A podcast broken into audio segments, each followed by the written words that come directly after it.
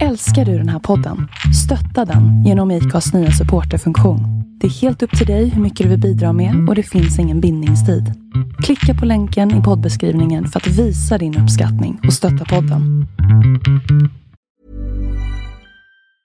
As a person with a very deep voice, I'm hired all the time for advertising campaigns. But a deep voice doesn't sell B2B, and advertising on the wrong platform doesn't sell B2B either. That's why, if you're a B2B marketer, you should use LinkedIn ads. LinkedIn has the targeting capabilities to help you reach the world's largest professional audience. That's right, over 70 million decision makers all in one place. All the big wigs and medium wigs, also small wigs who are on the path to becoming big wigs. Okay, that's enough about wigs. LinkedIn ads allows you to focus on getting your B2B message to the right people. So, does that mean you should use ads on LinkedIn instead of hiring me, the man with the deepest voice in the world? Yes. Yes, it does. Get started today and see why LinkedIn is the place to be to be. We'll even give you a $100 credit on your next campaign. Go to linkedin.com slash results to claim your credit. That's linkedin.com slash results. Terms and conditions apply. Everybody in your crew identifies as either Big Mac Burger, McNuggets, or McCrispy Sandwich. But you're the filet fish Sandwich all day. That crispy fish, that savory tartar sauce, that melty cheese, that pillowy bun. Yeah, you get it. Every time. And if you love the filet of fish, right now you can catch two of the classics you love for just $6. Limited time only. Price and participation may vary. Cannot be combined with any other offer. Single item at regular price. Ba-da-ba-ba-ba. Eh, när vi talades vid sist så beskrev jag dig som spindeln i nätet i Stockholms och Europas startup-scen. Eh, en liten snabb googling visade att jag var ju absolut inte ensam om att beskriva dig på det här sättet. Är spindeln i nätet något du känner igen dig i, en beskrivning som du känner igen dig i, eller vill du ha en annan titel? Um, kanske inte startup-scenen, men inom foodtech så tror jag att jag har många järn i elden. Mm. Många trådar, många människor jag träffar. Jag tycker det är jätteroligt att koppla ihop människor med varandra som kanske kunde ha nytta av att jobba ihop eller hjälpa varandra.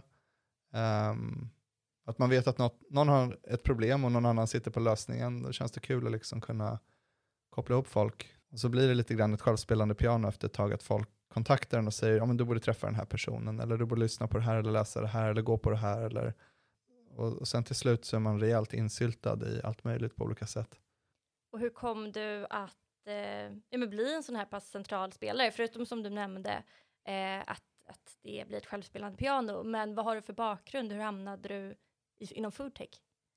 Så jag har alltid varit intresserad av teknologi, men jag pluggade på juristlinjen i Stockholm och på Handels i Köpenhamn och så jobbade jag fem år för danska exportrådet i Stockholm och sen i New York. Hjälpte danska techbolag ut i världen, men jag kände till slut att det var för lite impact i det vi gjorde. Uh, så jag fick ett stipendium från en Wallenbergstiftelse och så gick jag på Georgetown University i Washington DC och, och läste hur vi kan använda innovation och teknologi för att göra världen bättre och särskilt matsystemet um, som är väldigt ineffektivt på många sätt. Vi har mycket matsvinn, folk äter fel och det finns mycket ineffektivitet. Så vi, eh, jag läste det, jag blev rekryterad av en professor som sen blev chef för Rockefeller Foundation som är en stor filantropisk stiftelse och då satt jag där i fyra år och jobbade med mat och jordbruk och de delar ut ett par hundra miljoner kronor varje år, mest i Afrika och Asien, för att göra matsystemet eh, mer hållbart och näringsrikt. Så jag träffade väldigt mycket startups, entreprenörer och forskare och ehm, fick en crash course i att förstå alla de innovationer och teknologier som disruptar matsystemet just nu. Vilket var väldigt inspirerande och spännande. Uh, och under tiden jag var där så började jag också stötta startups på olika sätt som rådgivare, eh, lite VC-bolag som rådgivare, jag blev mentor för några acceleratorer. eh, och jag började skriva ett nyhetsbrev som heter Food Tech Weekly och jag började med en podcast som heter The Appetizer tillsammans med Sandra Malmberg. Så att eh, efter ett tag så är man ju liksom väldigt ehm, insyltad i allting. Ehm, men det har bara varit roligt. vad var den ehm, men, häftigaste upplevelsen under tiden på Rockefeller Foundation? Jag tror det är svårt att sätta fingret på, på en enda upplevelse. Stiftelsen har funnits i över hundra år, grundad av då världens rikaste man, John D. Rockefeller, som blev rik på olja. Um, och har idag 5 miljarder dollar i stiftelsekapital och avkastning på det ett par hundra miljoner dollar per år. Det delar de ut för att skifta världen mot grön energi, för att göra matsystemet bättre, för att ordna bra jobb till folk eh, och förbättra folks hälsa. Deras slogan har varit samma i hundra år, improving the well-being of humanity, liksom förbättra mänsklighetens välbefinnande. Det finns extremt duktiga människor där och man får mycket exponering till uh, duktiga människor och institutioner runt om i världen. Uh, så det är en blandning mellan en tankesmedja och en VC. Man gör väldigt mycket research, uh, men man investerar också i forskning och startups och fonder och initiativ för att försöka göra världen bättre på olika sätt. Uh, så det var liksom extremt inspirerande att få träffa väldigt duktiga människor um, och, och kanske få stötta dem ibland också. Och idag är du ju bland annat eh, rådgivare och investerare. Eh, kan du ge några exempel på bolag du på något sätt är involverad i idag? Absolut. Um, jag eh, är rådgivare till exempel för Volta Green Tech som odlar sjögräs, vilket de matar till kossor och det minskar metanutsläppen med upp till 80%. Svenskt, svenskt bolag. Hjälper Biomilk i North Carolina som odlar riktig bröstmjölk i bioreaktorer eh, som en för att ersätta liksom bröstmjölksersättning. Väldigt häftigt bolag startat av två duktiga tjejer, kvinnor. Um, Hooked Foods i Stockholm som håller på med växtbaserad fisk. Som ett sätt att minska trycken på våra marina ekosystem så tar de fram tonfisk och lax och så vidare med hjälp av växter. Jättespännande bolag och produkterna finns ute. Um, I Riot som håller på med trådlös kontroll av bevattningssystem. Kan också göra mycket för att spara arbetskraft och spara, spara vatten i, i delar av världen som inte har så mycket vatten. Um, hjälper um, hjälper ett bolag i Slovenien som håller på med växtbaserade stekar, Juicy mm. Marbles. Jättehäftiga, jag älskar deras branding och deras copy. Så jag har investerat i ett par av bolagen som ängel och andra är jag bara rådgivare till. Och vissa bolag är liksom ad hoc-rådgivare också. Um, och det kan vara allt från att hjälpa dem med fundraising till rekrytering till strategi, go-to-market, PR, marknadsföring, kommunikation, uh, sådana saker. Eh, så det är ganska tidiga skeden. Um, och det är väldigt givande och spännande, tycker jag, och känna att man kanske kan bidra till något som kanske kan göra världen lite bättre på olika sätt.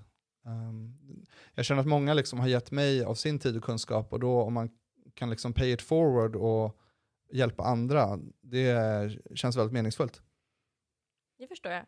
Och sedan inte så långt tillbaka väl, så um, är du också um, aktiv inom uh, Stockholm Dreamery, där du ja. är Head of Strategy ja. uh, and Special Projects. Vill du berätta kort om det? Absolut, så jag var rådgivare till en entreprenör som heter Soros Tavakoli som började kika på matsystemet och alternativa proteiner specifikt. Och för ett par år sedan slog han sina påsar ihop med en väldigt duktig eh, forskare, livsmedelstekniker, biotekniker som heter Anja Leisner och de grundade det som då hette No Quo Foods och idag Stockel Dreamery som utvecklar växtbaserad ost. Um, ost är en produkt som alla älskar, marknaden är värd 100 miljarder dollar globalt, uh, men också extremt miljöpåverkande. Uh, mer miljöpåverkande än att producera uh, fisk och gris och höns och så vidare. Så den är uppe där med, med biff när, när det gäller miljöpåverkan. Det tror jag inte många vet om faktiskt. Nej, men det, det går åt till exempel 10 liter komjölk för att göra ett kilo ost. Och så här, matsystemet är ju 25% av våra växthusgasutsläpp totalt i världen och 70% av färskvattenanvändningen, hälften av landanvändningen. Och bara mjölkindustrin är kanske 2-3% av alla världens växthusgasutsläpp. Så det är ungefär lika mycket som, som all flyg och all eh, skeppsfart tillsammans. Så jättemiljöpåverkande. Samtidigt är ju en ost en produkt som vi älskar liksom, att ha som hårdost eller cream cheese eller smältost på pizza och burgare och så vidare. Så det, det, kom, det, det ligger inte i korten att folk kommer sluta äta ost. Men om man då kan erbjuda folk en likvärdig produkt som möter konsumentens förväntningar när det gäller pris och smak och liksom convenience, eh, så att de kan fortsätta och njuta av en produkt de älskar, men att ingredienserna kanske ser lite annorlunda ut. Eh, då har man ju vunnit mycket och det är det vi försöker göra. Så vi har tagit in 24 miljoner dollar ungefär riskkapital från extremt duktiga investerare som vi älskar i, i, från Sverige och Europa och lite änglar. Vi är 25 anställda i dagsläget, har kontor på Karolinska institutet, eh, producerar på ett mejeri i Hultsfred och vår första produkt släpptes i våras, ungefär samtidigt när jag började där i april. Eh, och det är, det är en produkt som kan användas som en fetaost. Och den säljs på lite restauranger och, och sådär i, eh, i Stockholm redan. Och i, i pipeline så har vi smältost och cream cheese och andra produkter som kommer släppas framöver. Um, det finns ju kategoriledare för stora kategorier när det gäller kött och mjölk, till exempel Impossible Foods och Beyond Meat och Oatly och så vidare. Men när det gäller fisk och ägg och ost så har vi inte riktigt sett kategoriledare och, och Stockholm Dreamer, Stockholm Dreamery har ju ambitionen att utveckla världens mest ambitiösa ost och bli en kategoriledare. Det kommer krävas jättemycket pengar, väldigt många duktiga människor, mycket forskning och ett varumärke som liksom folk bryr sig om. Eh, så vi har mycket arbete framför oss. Hur har mottagandet sett ut hittills? Väldigt positivt. Det är såklart eh, från veganer och folk som är laktosintoleranta, de älskar det. Men, men det finns ett stort sug från kockar, från restauranger, från människor inom branschen att hitta alternativ. Och det finns en jättestor efterfrågan. Vi säljer allt vi producerar, eh, så vi får hålla tillbaka lite. Så det finns en stor efterfrågan på det vi gör. Vi känner också, ni har varit ute på andra marknader, England, Tyskland, USA och så vidare, att, att vi står oss ganska väl mot de konkurrenter som finns. Det är många som tycker om de konkurrenterna, men at the end of the day så har inte de gjort tillräckligt bra jobb för att de flesta människor har inte bytt bort den vanliga osten. På samma sätt som att 15% av människorna i USA idag köper liksom växtbaserad mjölk istället för vanlig komjölk. Det har inte skett med ost. Så att, eh, det återstår arbete och vi hoppas att vi kan eh, vara med och driva det skiftet. De har väl framförallt, jag tänker på ostalternativen, de veganska ostalternativen, har väl framförallt inte satsat på något varumärkesarbete, det finns därmed ingen lojalitet. Om man tittar i vegangrupper så är det snarare så här, den här osten, kna, nämner knappt något namn, mm. smakade gott, eh, den var bättre än den här osten.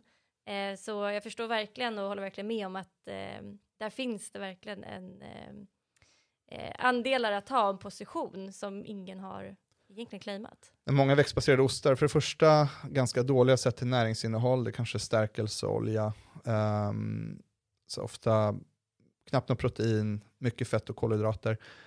Sen smakar de inte alltid bra och sen är priset kanske för högt också.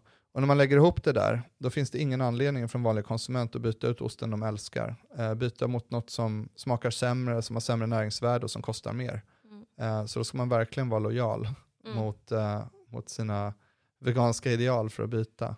Mm. Um, när det gäller varumärke, igen så har ju bolag som Oatly visat att det går att bygga ett starkt varumärke för en sån här produkt. Um, men ingen inom det växtbaserade ostområdet har väl riktigt gjort ett bra jobb hittills med det. Nej, jag håller helt med. Och hur kom det sig att du gick ifrån vara rådgivare till att du valde att ta en heltidsjobb på Stockeld? När jag satt på Rockefeller Foundation i fyra år så var det ju såklart mycket research men även att vara med och dela ut pengar till forskare och till eh, kanske startups och fonder eller non-profits som skulle driva olika projekt. Men någonstans så var man ändå lite frikopplad från eh, effekten, från impacten och jag kände att efter Rockefeller så vill jag nog vara närmre att eh, närmare ta beslut och, och se hur de eh, skapar effekt i verkligheten. Och det, det, får man ju verkligen i en startup. Väldigt um, snabb, agil miljö jättekul. Och um, händer väldigt mycket på väldigt kort tid. Uh, och det är, så är det ju inte i stora organisationer där jag arbetat tidigare som Världsbanken och danska UD och Rockefeller Foundation. Stora organisationer är ganska trögrörliga. Det är roligt att jobba med startups och jobba för en startup som, uh, som jobbar lite snabbare. Där det händer mycket. Um, de växer när det gäller försäljning och antal anställda och nya produkter och tjänster och provar sig fram. Det är, eh, det är väldigt kittlande. Det förstår jag. Du har också nämnt att ehm, eh, du trivs i, varför du har sökt dig till foodtech-scenen är att du trivs i den optimism som, som finns där. Kan inte du utveckla det lite mer? Jag tror när man följer politik eller media idag så är det väldigt mycket brus och negativitet. Och när det sker opinionsundersökningar så säger många människor att de kanske inte känner så stor optimism kring hur världen mår och, och, vår, och, och vår framtid. Och det är ju fel objektivt sett, för världen har blivit mycket bättre på de flesta, ehm, um, ur de flesta aspekter. Och just matsystemet händer extremt mycket spännande just nu som försöker lösa de jättestora problem som vi har. När det gäller påverkan på miljö, påverkan på mänsklig hälsa, påverkan på djurvälfärd, risken för pandemier och så vidare, matsvinn. Det finns så många stora problem att ta tag i, men de här problemen är lösbara. Det investeras mycket tid och pengar och fler och fler duktiga människor eh, lägger ner eh, sin, sin tid och själ i att försöka lösa de här problemen. Och det är jätteinspirerande och, och peppande och kul att se eh, att, att vi försöker lösa de här problemen på olika innovativa sätt. Eh, så det, är, ehm, det skapar en känsla av att vi faktiskt vinner. Eh, trots att det är så mycket brus och negativitet i media och politik. Så det är, det är ett litet eh, andningshål där man kan känna optimism känner jag. Och finns det något bolag eller något initiativ som ger dig lite extra hopp om framtiden just nu? Eh, massor. Mm. Ett bolag jag jobbade med lite i Norrskens accelerator, Norrsken Impact Accelerator, eh, kommer från Argentina och heter Nilus. Och de sourcar fula frukter och grönsaker från bönder som kanske är för stora, för små, fel färg, fel form. Men de har inte gått att sälja på vanliga, i vanliga matbutiker. Så de sourcar dem billigt eh, och så jobbar de med community group buying i, i favelas, alltså i fattiga områden i Buenos Aires, i Mexico City, i Puerto Rico och möjliggör för människor att med en app eh, tillsammans i de här fattiga områdena köpa frukt och grönsaker och sen när tillräckligt många har lagt en order så, så kör en förare från området eh, och hämtar alla de där boxarna med, med, mat. Och det möjliggör dels att vi minskar matsvinnet men även att de här människorna får, eh, får tillgång till näringsrik mat. Eh, och det är fantastiskt att se. Eh, det är for profit, det är inte välgörenhet. De skalar upp eh, och det är jättekul att se att de löser eh, problem samtidigt. Och, och, jag skulle kunna nämna liksom hundra andra startups som, eh, som gör lika spännande saker och man vet att om, om, bara en tiondel av dem lyckas så, så kommer världen se rätt mycket bättre ut. Definitivt. Och den som vill få lite av den här optimismen du känner, eh, finns det något eh, TED-talk eller YouTube-klipp eller en bok som de bör läsa? Wow, det är uh, en svår fråga. Ja. Det, det, finns en bok som heter Wizards and Prophets, Wizards and Prophets som handlar lite om uh, optimister och pessimister när det gäller om innovation och teknologi kan uh, vara en del av lösningen för att uh, rädda världen från hunger och så vidare. Um, och där än så länge optimisterna har väl vunnit, uh, men the jury is still out. Det kan fortfarande, det kan fortfarande gå fel på många sätt.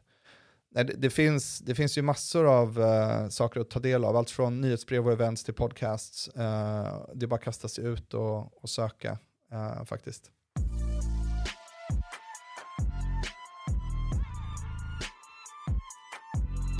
Vi på uh, tillbaka fyra, fem år i tiden så uh, nådde vi rekordnivåer på uh, hur mycket kött vi svenskar åt. Mm. Då låg vi på så mycket som 88,4 kilo kött. idag, 2020 låg vi på, jag tror det var 78,6 kilo kött per person. Hur bör de här eh, med foodtechbolagen, eh, hur, vad tror du de viktigaste, ehm, eh, viktigaste liksom grundpelarna för dem för att de ska få oss svenskar att ändra vårt beteende? Är det, eh, är det liksom kvaliteten på produkten eller är det hur de kommunicerar? Eller hur ska vi liksom få den stora massan att snabbare eh, gå över till växtbaserat? Eller mer hållbar eh, mat? Jag vet inte om man ska tvinga folk. Jag tror det är farligt med pekpinnar. Mm. För att säger åt folk att de inte ska äta vissa saker för att det är dåligt för miljön eller så, det blir väldigt lätt att man säger att du är dålig, för du äter fel. Um, däremot, något som är viktigt är ju att vi betalar inte matens verkliga pris idag. Uh, viss mat är subventionerad i hög grad, annan, grad, annan mat är inte det. Det är ofta så att den mat som är hållbar är inte subventionerad, den, den mat som är nyttig är inte subventionerad. Och, um, nu tänker jag inte bara på Sverige utan på EU och USA och så vidare, att, att man ger tusentals miljarder kronor varje dag till jordbruket och det som stöttas är ofta mat som, som kanske inte är hållbar eller inte näringsrik. Så det pratas mycket om true, true cost accounting, att vi måste betala för matens verkliga pris. Uh, vi måste betala matens verkliga pris i, i, i butik, liksom, och det görs inte. Men skulle vi göra det, då tror jag att liksom konsumtionen skulle ändra sig en hel del automatiskt, utan att man behöver um, ge så många andra starka styrmedel. Um, jag tycker det är rättvist att liksom smutsar man ner så får man betala för sig helt enkelt. Um, Say hello to a new era of mental health care. Cerebral is here to help you achieve your mental wellness goals with professional therapy and medication management support. 100% online. You'll experience the all new Cerebral Way, an innovative approach to mental wellness designed around you. You'll get a personalized treatment plan from a therapist, prescriber, or both in a safe and judgment free space. Your cerebral therapist or prescriber will outline a customized plan with clear milestones along the way so you can get to feeling your best. With Cerebral, you're not alone in your mental health journey. We're here to empower you to live a fulfilling life. So take that first step towards a brighter future and sign up today at cerebral.com slash podcast and use code ACasts to get 15% off your first month. Offer only valid on monthly plans. Other exclusions may apply. Offer ends July 31st, 2024. See site for details. Jag tror alltid, om man vill skifta kostmönster och sådär, det går att göra. Det finns jättepositiva exempel. Till exempel i Finland åt de alldeles för mycket salt förr i tiden. Det ger högt blodtryck, folk dör i förtid. Redan från 70-talet och framåt har de liksom skurit ner sodiumsaltinnehållet jättemycket där. Och folk mår bättre. Danmark, bara för 10-20 år sedan, åt inte så mycket fullkorn. Eh, hundratals företag och myndigheter samlade sin koalition och fick liksom upp konsumtionen av fullkorn istället för vitt mjöl eh, och så vidare. Eh, liksom, jag vet inte om det fördubblades eller tredubblades, men det gick upp jättemycket igen. Folk mår mycket bättre. Eh, olika länder i Sydamerika nu provar att sätta varningsetiketter på mat som har väldigt högt innehåll av salt och socker och mättade fetter och så vidare. Så det går att styra folk över tid att skifta sin konsumtion om man pratar bolag specifikt som du frågade om, mm um, det handlar om att möta konsumenternas förväntningar när det gäller liksom pris, mat, pris, smak och bekvämlighet, alltså convenience. Sen är det också hur vi presenterar maten. Man kan inte säga att det här är en nyttig grönsakssoppa, utan man får säga att det här är en kryddig kubansk soppa. Exakt samma sak, men folk kommer välja den kryddiga kubanska soppan före den nyttiga grönsakssoppan. För liksom, vi, vi vill veta var maten kommer ifrån och vad den smakar. Um, på menyer ska man inte ha en liten box där det står liksom veganmat och så inuti står det risotto. För alla som inte är veganer kommer bara titta bort från den. Utan ställ liksom, lägg in risotton som nummer två på menyn och folk kommer välja den. Behöver inte göra så stor deal av att det är veganskt. Um, så det går att nudga folk och påverka folk på olika sätt. Men i grund och botten, man måste göra bra produkter som folk vill köpa. Eh, och sen såklart de måste ha rätt, rätt förutsättningar att konkurrera på lika villkor. Um, om, om mjölk subventioneras för att det ska finnas i alla svenska skolor, då är det det som barnen dricker. Um, det kan man tycka vad man vill om, men, men, så ser det ut. Så att vi får ju det matsystem vi optimerar för. Um, om vi optimerar för billiga kalorier och inte optimerar för miljö och hälsa och resilience och så vidare, då, då blir det som det blir. Um, det var hit jag ville få dig lite. Eh, man blir så glad när, när, när det sker. Men eh, för att det, det, det är någonting jag tänker ofta på och som dyker upp gång på gång just det här att eh, företag som har på något sätt en hållbar affärsmodell eh, stannar vid att det enda de pratar om är att de är hållbara. Eh, att eh, att eh, du, köper, vår, köper du vår produkt då minskar du matsvinnet. Köper du våra kläder, ja men eh, då, det kanske är second hand. Och så förklarar de att kläder utgör så här stor del. Eh, information som de flesta har tagit del av gång på gång. Istället för att säga att köp de här byxorna, du kommer, de sitter så snyggt på dig. Eller köp vår mat, det kommer vara den godaste caesarsalladen du har ätit i hela ditt liv. Eh, Men där måste du ha ett varumärke som folk kan lita på och vet att eh, det är hållbart, så det behöver jag inte tänka på. Säg att du går och handlar på Coop, du, du ska inte behöva stå och välja mellan liksom en etisk och en oetisk vara eller någon som, är, som du vet är hållbart producerat och någon som är ohållbart producerat. Utan du ska lita på att Coop har gjort sin hemläxa. Och allt som står på hyllan är uh, kosher så att säga. Det är, uh, det är bra varor. Du som konsument har inte liksom tid eller möjlighet att, att göra den researchen. Uh, så det ska liksom vara inbyggt i varumärket. Uh, att veta att går du till ett visst företag då får du um, då kan du lita på att det är etiskt och hållbart och så vidare. Jag tror inte man behöver, ska behöva skriva folk så mycket på näsan. Um, det är såklart informationen får gärna ligga på en hemsida om de vill söka upp den, men jag tror det man ska trycka på är liksom de andra argumenten. Um, jag vet inte om man vinner kunder på att säga att det är det är hållbart och ekologiskt och etiskt och så vidare. Man, man vill ju lösa de problem som folk kommer med. Och liksom, om någon behöver ett par nya byxor, um, då är det liksom det man ska sälja dem och inte allt andra. Verkligen. Jag pratade med Caroline som eh, grundade arkivet Second Hand. De pratar ju aldrig om second hand. De visar upp eh, kläderna som de har tagit in. De, eh, är väldigt, de trycker snarare på att det här är varumärkena vi vill ta in och så här mm. kan du matcha dem, så här snygg kan det bli mm. i kläderna du handlar hos oss, det här är vår fina logga. Folk går ju dit och liksom köper tote bags yeah. bara för att de vill synas med arkivet. Det är ett spår jag personligen tror väldigt mycket på att eh, eh, du behöver, handlar du second hand så tror jag du förstår att det är cirkulärt mode mm. och att du, det är bättre för miljön än att gå till H&M. Mm. Eh, ja, men jag håller med dig. Det är jag tror inte konsumenter är idioter. Alla vet att går man till second hand och handlar så, så gör man ju världen en tjänst på något sätt förhoppningsvis. Jämfört med att bara köpa ett nytt plagg eh, som ingen använt förut. Och då ska man ju trycka på de andra argumenten, liksom, att det är kanske bra pris eller det är hållbart, eller inte hållbart, att det, att det liksom är bra kvalitet på grejerna, att det är bra design, bra varumärken. Um, men inte just hållbarhetsbiten. Det tycker jag ska liksom vara underförstått. Jag tycker också det.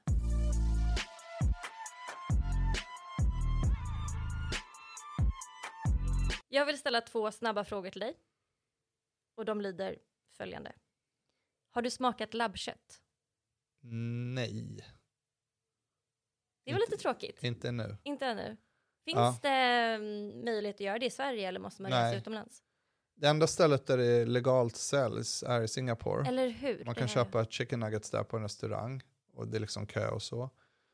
Sen finns det, olika startups har ju eh, testings då och då. Um, allt från sushi till anka till kyckling i San Francisco, Seattle och Israel och sådär. Det har inte riktigt gått att resa de senaste par åren. Um, och det är ganska ovanligt med de här tastings. Uh, men jag, jag smakar jättegärna det. Jag tycker det är, det är en intressant approach att kunna fortsätta erbjuda folk en produkt som de älskar, men utan samma miljöpåverkan och att, att det skadar djur. Uh, det tycker jag är intressant. Sen får vi se hur det verkligen fungerar i verkligheten sen, om det ens fungerar, att, att producera här på ett ekonomiskt hållbart sätt.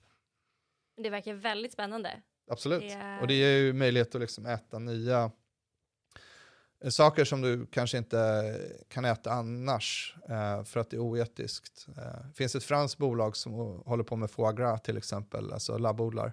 Mm.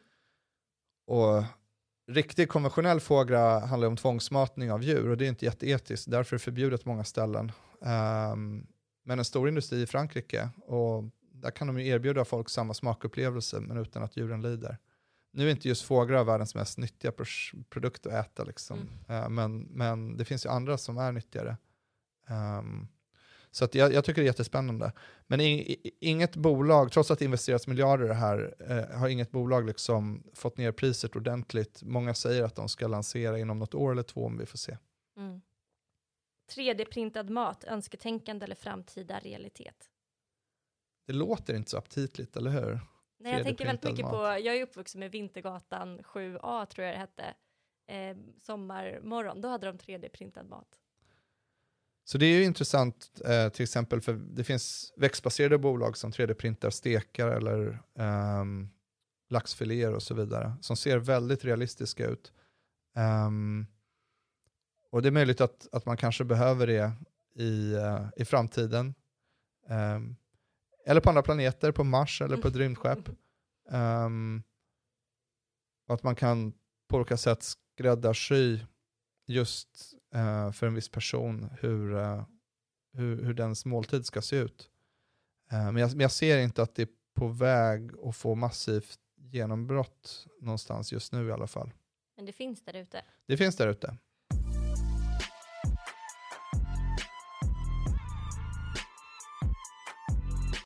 Jag undrar, bolag, de startas ju ofta utifrån inspiration från andra länder, något som eh, kanske fungerat på en annan marknad. I några, väldigt många exempel, men ett av eh, ett exempel vi har är till exempel eh, Memo som vi har här i Sverige som eh, eh, inspirerades av eh, ett koncept eller liksom ett, ett bolag som fanns i, i USA Mm. och översatte det till den svenska marknaden.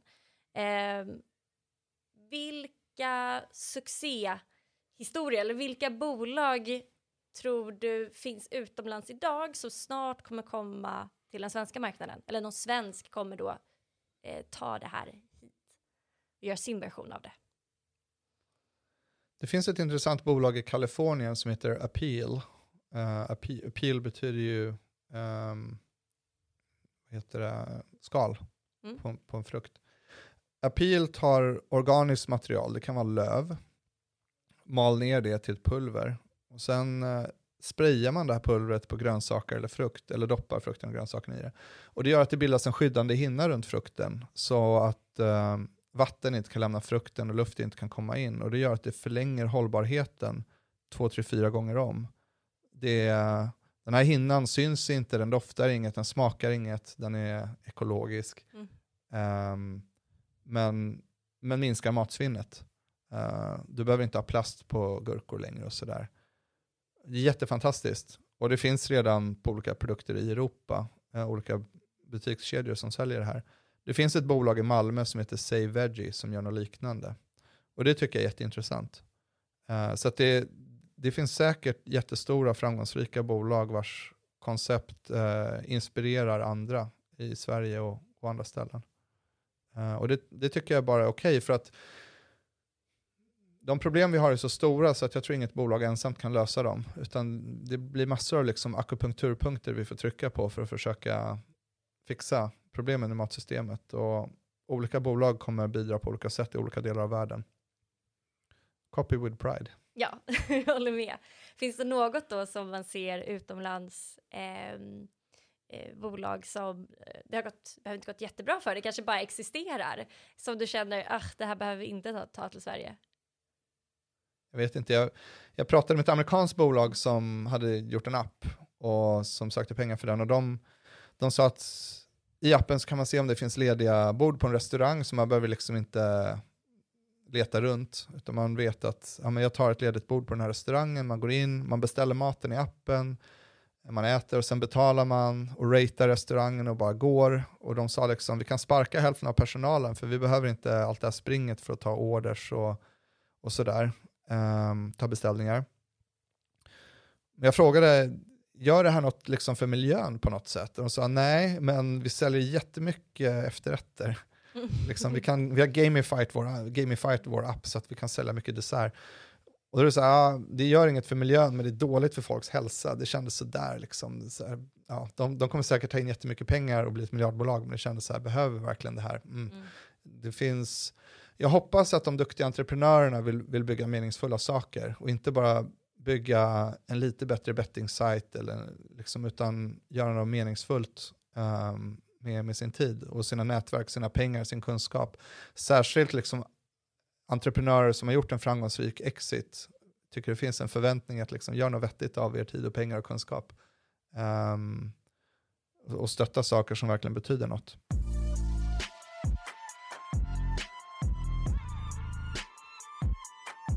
Vi har tidigare i Karriärskontraktets historia låtit gästen välja en låt eh, som ehm, eh, symboliserar något eller betyder något extra. Eh, och jag lyssnade på eh, ditt avsnitt eh, hos ehm, eh, Upplyst, podden Upplyst, och då fick du välja tre låtar. En av låtarna du valde var High Hopes med Panic at the Disco. Jag tyckte det var lite kul för att eh, under tiden när vi hade eh, liknande upplägg i karriärskontraktet så hade vi Magnus Jörne, en av grundarna av eh, eh, e-handelssuccén Naked som gäst. Och han valde High Hopes. Det tyckte jag var lite kul. Eh, jag gissar på att eh, Magnus, han valde nog den här låten för att det är lite av en nationalsång på Naked. Jag tänker att de förknippar den här låten med sprängda säljmål, ta över världen-känslan. Då vill jag ju veta vad betyder den för dig? Varför valde du den låten? Jag tycker den har mycket energi bara. Mm. Um, den, är, den är glad man blir glad av att lyssna på den och man får energi. Um, så att, uh, det var nog ingen djupare tanke bakom. Min hobbyanalys var ju också att det går ihop med den här optimismen du känner. Eh, att du kanske snarare ser på den här låten som high hopes för framtiden och liksom... Ja men det har jag ju. Jag tycker mm. så här, stora perspektivet, det har funnits människor i 200 000 år och det har alltid varit ganska uselt för människorna i de här 200 000 åren. Eh, vi har varit liksom eh, hungriga, levt korta liv med mycket sjukdomar och bara problem. Och sen de senaste 200-300 åren så har vi börjat ta makten i våra egna, eh, makten i, eller vi har tagit ödet i våra egna händer på något sätt. Börjat utrota fattigdom och hunger och lösa problem och sjukdomar på ett väldigt snabbt sätt. Um, så att jag, har man lite perspektiv så tycker jag att det är extremt hoppingivande att i vår generation kommer vi förhoppningsvis kunna liksom utrota hungern, utrota fattigdomen och, um, och lösa några av de största miljöproblemen och sjukdomarna och så vidare. Och det, det, är, uh, det, det, är liksom the big picture och det, det tycker jag är värt att komma ihåg. Um, ja. De orden får avrunda det här samtalet. Tusen tack för att du har gästat eh, Karriärskontraktet. Tack så mycket. Väldigt roligt. Eh, och tycker man att eh, startup-industrin och framförallt foodtech Eh, är väldigt spännande. Vad kan man göra då? Jag tänker att du får nämna din... Man kan prenumerera på mitt nyhetsbrev, Foodtech Weekly, eller lyssna på vår podcast The Appetizer. Suveränt. Vi är tillbaka redan nästa vecka igen. Eh, följ oss på Instagram för att få reda på vem det är som gästar då. Och gillar du podden får du hemskt gärna följa oss i Podcaster-appen eller på Spotify eller Acast och såklart betygsätta podden. Eh, då tycker jag att vi avslutar med High Hopes helt enkelt. Super.